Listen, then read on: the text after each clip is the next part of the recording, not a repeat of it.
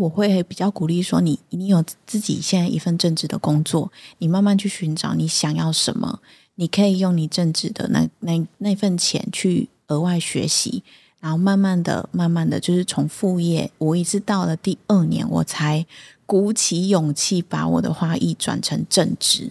对啊，不然这中间也是很多挣扎的过程，因为你不确定说，哎，我没有了正职，我会不会？嗯，收入收入上会有一点紧张，但是真就是我自己这样试了两年，我觉得哎，好像就卡住了，因为我我就停在那边，我必须往前，所以我就呃犹豫了很久，我才转转正职这样子。畅谈嘉义大小事，一起聊进心坎里，让我们整天在一起。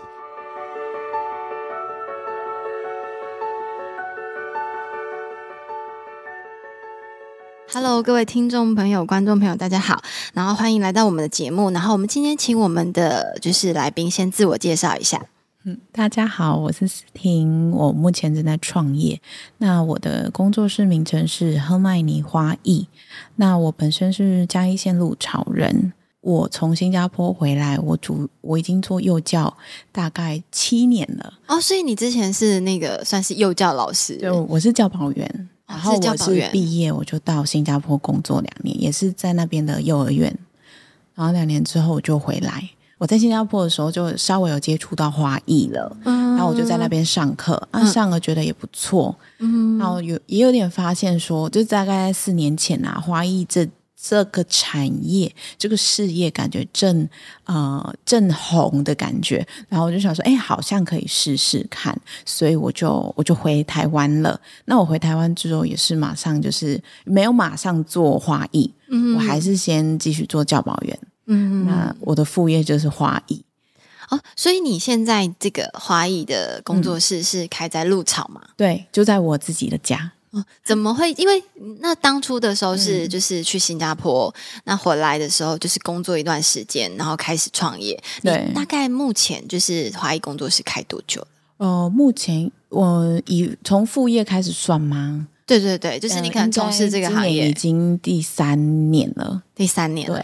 那你觉得，因为呃，我嘉义其实，在我们可能你去新加坡那时候，嘉义其实我觉得还没有那么多人知道。对，其实是这几年突然就是好像越来越多人会来嘉义，然后开始可能因为疫情的关系，大家开始会对，就是可能都留在台湾，然后开始去找台湾的很多。呃，宝藏很多地方，嗯，那就越我们有发现，就越来越多人可能会来嘉义玩，然后会来嘉义，然后开始去呃认识嘉义的很多地方。那时候看到你的资料的时候，其实蛮好奇，就是当初怎么会选择想要回来鹿草，然后开一间花艺工作室？呃，我其实从新加坡回来之后，我又找了一间高雄的花店去上班当花艺助理。嗯，因为我想说要熟悉这块产业，我一定要先去花店做呃工作，了解所就是一条龙，就是应该要怎么去销售啊，怎么做花这些东西。嗯，然后我工作完之后，我就还是想说，不然就先回嘉义。嗯，回嘉义我就找幼儿园继续工作，然后。我就想说，哎，幼儿园的工作朝九晚五，那又加上疫情的关系，感觉哎，干燥花这件，呃，这个工作感觉可以试试看。我可以一边做，然后一边工作，有有正职的收入，那我还我可以再用正职的收入去赚钱。就是去工去工再去再去学习啦，就是学干燥花。然后那时候就开始在家就是自己做啊，然后慢慢整理，一步一步一点点一点点的整理我的工作室。因为我们因为乡下嘛，对，乡下就是透天的，可能家里有个三层，然后就是一个房间，那我就是自己开始这样整理，然后在网在网络上贩售。那你一开始的时候怎么样让大家开始知道？哎，其实，在鹿草我有一间花艺的工作室哦。因为那时候我就是先创 Instagram，嗯，然后就是还有脸书，嗯。那我觉得可能是在嘉义这边，呃，在我们家那边，我们家是鹿草嘛，真的是很很乡下啊。多数的人都是使用脸书，所以那时候都是在脸书。那主嗯，大概会是透过亲朋好友。嗯，去口耳相传。那在我们我家附近，我有一个朋友，他是在卖甜点的，他也是做了很多年。那那时候刚好搭上他的甜品，然后母亲节我们一起合作花艺，就哎慢慢就是开始有一点人气。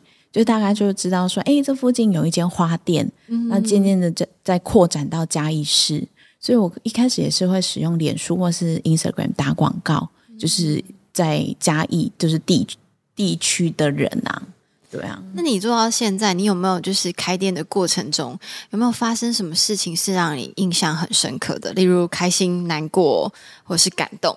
嗯，太多，因为我这一。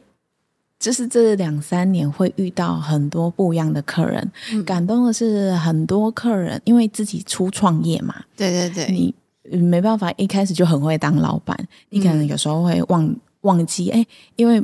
我们花艺是每一样都是很克制的，可能他要他要红色的花，他要一朵，他要两朵，他要四朵，可是有时候就是会不小心会呃做错了，或者是就是一些小问题，可是客人都会说哦没关系没关系，你的花还是很漂亮这样子，对啊？就是这部分都会觉得很感动呢。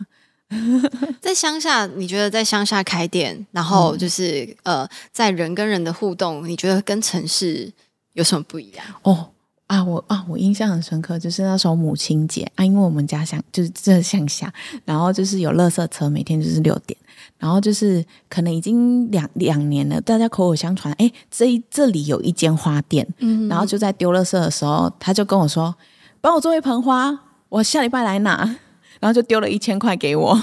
那你是当下就是有点傻眼。对，我觉得应应该要讨论，因为前前后一定要讨论你要什么颜色，你要做什么这样子，你要花束还是盆花？可是就是在我们那边嘛，就是就是大家就是很呃相信你，就是啊你做就好了，我给你一千块，你帮我做出来。所以点完乐色就接到一笔单了。所以你可能跟在城市我们开店有一点不一样，因为在乡下就是大家比较淳朴，对，然后又比较直接，对，比较直接，可能没有那么细。对啊，就是。那你后来就是在跟就是经营你的事业的时候啊，你觉得在创业初期，如果就是一个老板，你觉得你觉得需要具备什么样的条件？嗯，一个老板需要具备 刻苦耐劳，还有什么？嗯，真的是一人要多用。像我现在自己就是要兼外送员，要兼业务，哎。接订单、行政、会计，因为是艺人工作室啊，所以你什么事都要自己来。嗯，然后我觉得要坚持让自己的花艺品质是自己从一开始所希望的，就是不要就是因为可能有时候你会因为价格，所以就会选择比较哦便宜的花材。可是我觉得，如果像我自己就会选用是日本花材啊，这样子去做搭配，对啊。那像现在就是呃，其实也越来越多人在从事花艺工作室这个行业嘛。其实因为我觉得美的事物，其实大家都会喜欢。然后呃，当初你会选择在鹿草创业，那你觉得你经营到目前为止，你跟别人最不一样的地方是哪里？可能你最吸引客人的东西。我其实一开始我是做干燥花，那我是有钱花，你有听过吗？有钱花就是现在很流行用钱做成花啊。对，我知道。我大概就在三年前开始做，那那那时候我觉得很少人做，那我就是我我觉得我一开始会会慢慢让大家知道会是有钱花这个选项去贩售。嗯，那接着就一年两年，我就发现哎。越来越多人会去做这个，那我就是好像就是在主流内会迷失掉自己，就是因为太多了，然后大家都是差不多的东西，我觉得我可能要改变。嗯，那相对的，我觉得，嗯，我的客群也是，呃，就是一开始可能有钱花的客群，他们是我需要我来我才来买，嗯，好像不太会是说，哎，哦，我真的很喜欢花，嗯，对，所以我。我会发现，哎，怎么我没有卖有钱花之后，我的客群开始哎变少了？但我觉得这是我必须要跳脱的，因为我不可能，我不想要一直贩卖同样的东西。嗯哼哼哼，所以我就开始做鲜花，做鲜花，所以我现在就是鲜花跟干燥花都有。那可能吸引人的就是，我觉得每一间花店都要走出自己的风格。那像现在可能有很多欧式啊、日式啊，或是韩韩系的花艺，呃，这部分其实我自己还在呃还在寻找中。但是呃，我目前的客群可能就是都是年轻人，嗯，那可能大概知道他们会喜欢呢。郁金香啊，或者是一些比较韩系的小东西，就是花朵这些，那我会比较是朝向这个方面。那嗯，因为真的是花艺有太多风格了，那我自己会比较想要走比较啊生活化，或者是清新简单一点的，就是你生活中就可以。我今天就是开心，我就想来买一束花这样子。就是很嗯，就是生活中，然后就还有一点小小确幸的感觉。对啊，对啊，哎，真的是还蛮多客人这样的，就是看他们就是买完就会打卡，就是说啊，可能哎下雨天买一束花也很开心这样子，就是帮自己的生活点缀一些不一样的就是元素。那想要请问你，就是嗯。你在这个创业的过程中，其实你你我刚刚有听你这样叙述，其实你一直在调整自己的方向，嗯，找到一个就是慢慢一直改变，对，对你你你可能一开始做有钱花，嗯，然后后来你转型做另外一个方式的呃可能风格的时候，在这个过程中，你有遇到什么呃例如困难的点？一定会有，因为你就会看到哎粉丝数开始下降，哎那时候。你就会担心，哎，怎么办？我没有做有钱花之后，就就没有人要要买了吗？所以就会很担心，就会很在意那些数字。那你后来怎么跳脱出来，开始再走出自己的风格？就是你，嗯，你要很明确，你你不能因为说，哎，粉丝数掉了，我就哎，我再回去做好了。嗯，就是你要很明确的说，对我就是现在我要我要做比较少，我要。我有自己的方向，我要往那个地方去去走。嗯那慢慢的、慢慢的，你就会看到成绩了。就是不要说，哎，害怕就就回头，这样就是根本没办法往前啊。所以就是一直走，才会像今天现在这样子，会嗯跳脱有钱花。虽然现在还是有，就是会接的比较少一点。对啊，那你觉得在你身上，你有什么特质是？可以吸引客人，然后或者是你有常听到客人说他真的很喜欢你哪一些部分吗？嗯，可能会很亲切，或者是因为我常常就是会跟客人像朋友一样聊天。如果是刚好 match 到，说可能他是高雄的高雄的客人，曾经有台北的客人特地跑过来，然后啊，反正我就是都会很朋友的口吻跟他们就是聊聊天啊，或者是。呃，有时候会很，就是可能他们特地跑来，然后我就会可能送个小花这样子，就是我不会计较的很清楚，就是很很一切都很随意这样子啦。对啊，感觉你很像一个就是呃蛮另类的，也是算艺术工作者，因为你把你的。呃，工作当做是一个很享受的过程，嗯，对你享受这个创作的过程，然后你享受跟呃你的客人、你的朋友分享，那不止分享花艺，可能也会分享你在露草的点点滴滴，对不对？会啊，会啊。如果就是哎，刚好有聊到的话，一定会跟他们分享。那呃，如果刚好有露草客群，我就会跟他们说，哎，真的是很开心，我可以服务到附近的居民。因为我们那边真的就是很偏乡，几乎都是传统花店，就算传统花店也大概只有一两间。因为嘉义真的就是今这两年还比较好。在更早之前，他真的就是很少，就是我们可能就是在乡下，你很少会看到就是比较新形态的，对，像这种花艺工作室。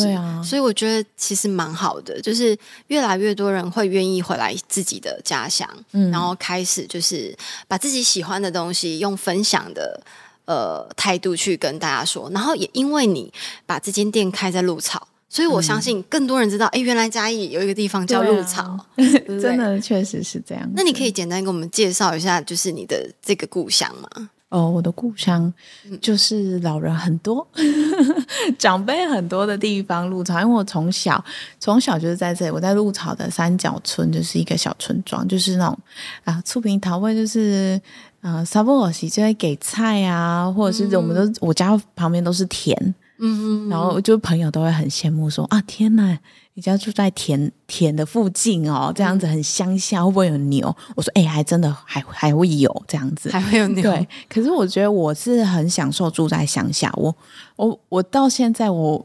可能有时候开着车、骑着车，我都会想要拉下口罩，就是觉得说哇，自己可以呃生活在乡下，真的是一件很幸福的事情。可能偶尔你会喜欢城市的便利，嗯，可是乡下真的有乡下很很不一样的地方，可能人烟稀少，可是就是。每天清晨会有稻香的味道，说这个可能是很文章，我但是我觉得现在已经脱离大家，因为我们大家都在城市生活太久，真的。然后大家想要开始，有没有觉得最近又开始露营很盛行啊？大家想要去山上，想要去海边，想要去接近大自然。然后刚好你因为生活在乡下，所以这些东西就是好像你平常就能感受到，就可以看到，可以体验到的。对啊，尤其是我可能在拍摄一些花的录影。哎，我旁边就有鸟叫声，我就觉得好幸福哦。别人可能还要用音效，对，别人还可能还要用音效，可是我家就有绿袖眼在那边叽叽叫。然后可能就是呃，真的就是生活在呃，我觉得生活在乡下有一个很好的地方，就是你真的心灵会比较开阔。哎，真的，就是你可能不会太去。斤斤计较很多东西，嗯，那我就觉得嘉义有时候就是这个氛围，让大家其实在这边生活也是一个蛮舒服的。就是因为我们可能在外县市都已经很习惯忙碌，对啊，不不太习惯会去停留下来看身边的事物，对，因为你可能每天就是车水马龙，办公大楼，哔哔哔叭叭叭这样，对对对。然后你 突然回到乡下，你就是感觉到你身边是，哎，就是有时候就是那种。我觉得就是人跟人之间那种很淳朴的打招呼的方式，你都觉得好像有一点感动。我觉得主要也是我们是大家庭，就是我家就是我们家还蛮多人，就是隔壁跟我们大伯住一起。那我们家有个很大的庭院，嗯，那我们也会在，就是可能都会在下午的时间遛狗啊，就是在家里的那个庭院里跑来跑去的。所以我就觉得，哎，有时候工作到一半，就哎，不然就出去出去散步啊，走走这些。那你觉得在这个环境，嗯，对你设计花艺有没有帮助？就是甚至是说，因为你的环境非常的舒适，非常的舒服，然后让你就是最近会，嗯，会觉得说，哎，不然我来自己试个种，呃，种花好了。既然我我家旁边就有一片一片田地。就一片果园，然后我就想想说，哎，感觉自己也可以来种花，我自己种花，自己来绑花，那未来可能也可以让呃客人来我的花园呃采花，然后一起来上课这样子。我觉得这个这是我目前想要去做的方向啊，因为毕竟有有一个很棒的资源，因为你在城市，你根本很难去找一块农地。可是我家旁边就有一块 有一块小田地，这样子就可能可以自己种种花。那你觉得你从初期开始决定回来鹿草创业，到这个过程中，你有没有什么就是你觉得可以给正在创业中的年轻人，或者是正想要回来嘉义，或者是回来他自己的家乡创业的这些人一些建议或者是鼓励？嗯，我可能我。因为我自己走过来，我的感触是说，我很建议一，就是你依然有自己的一份正职，就是你不要说，哎，我今天要放手一搏去做我想做的事，你可能会在还没有准备好的时候就哎落得一头空，也有可能。那所以我会比较鼓励说，你你有自己现在一份正职的工作，你慢慢去寻找你想要什么，你可以用你正职的那那那份钱去。额外学习，然后慢慢的、慢慢的就是从副业，我一直到了第二年，我才鼓起勇气把我的花艺转成正职。对啊，不然这中间也是很多挣扎的过程，因为你不确定说，哎，我没有了正职，我会不会嗯收入收入上会有点紧张？嗯，但是真就是我自己这样试了两年，我觉得哎，好像就卡住了。因为我我就停在那边，我必须往前，所以我就呃犹豫了很久，我才转转正职这样子。对啊，那最后啊，就是想要就是跟你聊，听听你说，就是其实呃，我觉得大家现在回来嘉义之后，然后我们都都在嘉义生活，其实希望更多人可以知道嘉义这个地方。你有没有什么就是想呃，最后有没有什么想要介绍的？介绍你自己啊，你生活的地方啊，或者是嘉义这个地方？嘉义县还是嘉义市 都可以。大嘉义的概念，大嘉义的概念。嘉义的话，呃，我是还蛮呃会推荐朋友，可能就来嘉义。呃，如果想要来走走逛逛的话，会可以看一下一些文呃文创的东西这样子。然后，如虽然我们嘉义县这边比较没有什么 东西，不过还是可以去啊体验一下乡下的生活啦，对吧？可以看看稻田啊，或者是去故宫南院走走，这些都是蛮啊清幽的。的行程，或者是像我，其实我们乡下也有那个三明，哎，呃，三合院的民宿。哦，三合院的民宿，对，那时候节目都有来采访过，就是如果就是还蛮适合带长辈一起来嘉义，呃，我们这种乡下的地方来体验一下，因为有些城市长辈可能真的很憧憬这些稻田的香味吧。就憧憬以前的那种，因为现在你可能在城市里面也看不到三合院了。对啊，可是我们这边真的是随处可见，真的张开眼就看得到，就是在你们入草那个地方。对啊，对啊。好哦，谢谢，今天很开心，跟就是一个很可爱的，谢谢。对，然后就是跟你聊，我觉得你对于花艺其实，呃，就很像你在享受你这个创造这个。不管是创造这个店，然后它就是你的生活。我觉得每因为你是一个人，就是一间店，所以你整个让我们的感觉就是非常舒服。谢谢你，太好了，今天很开心跟你聊天。谢谢。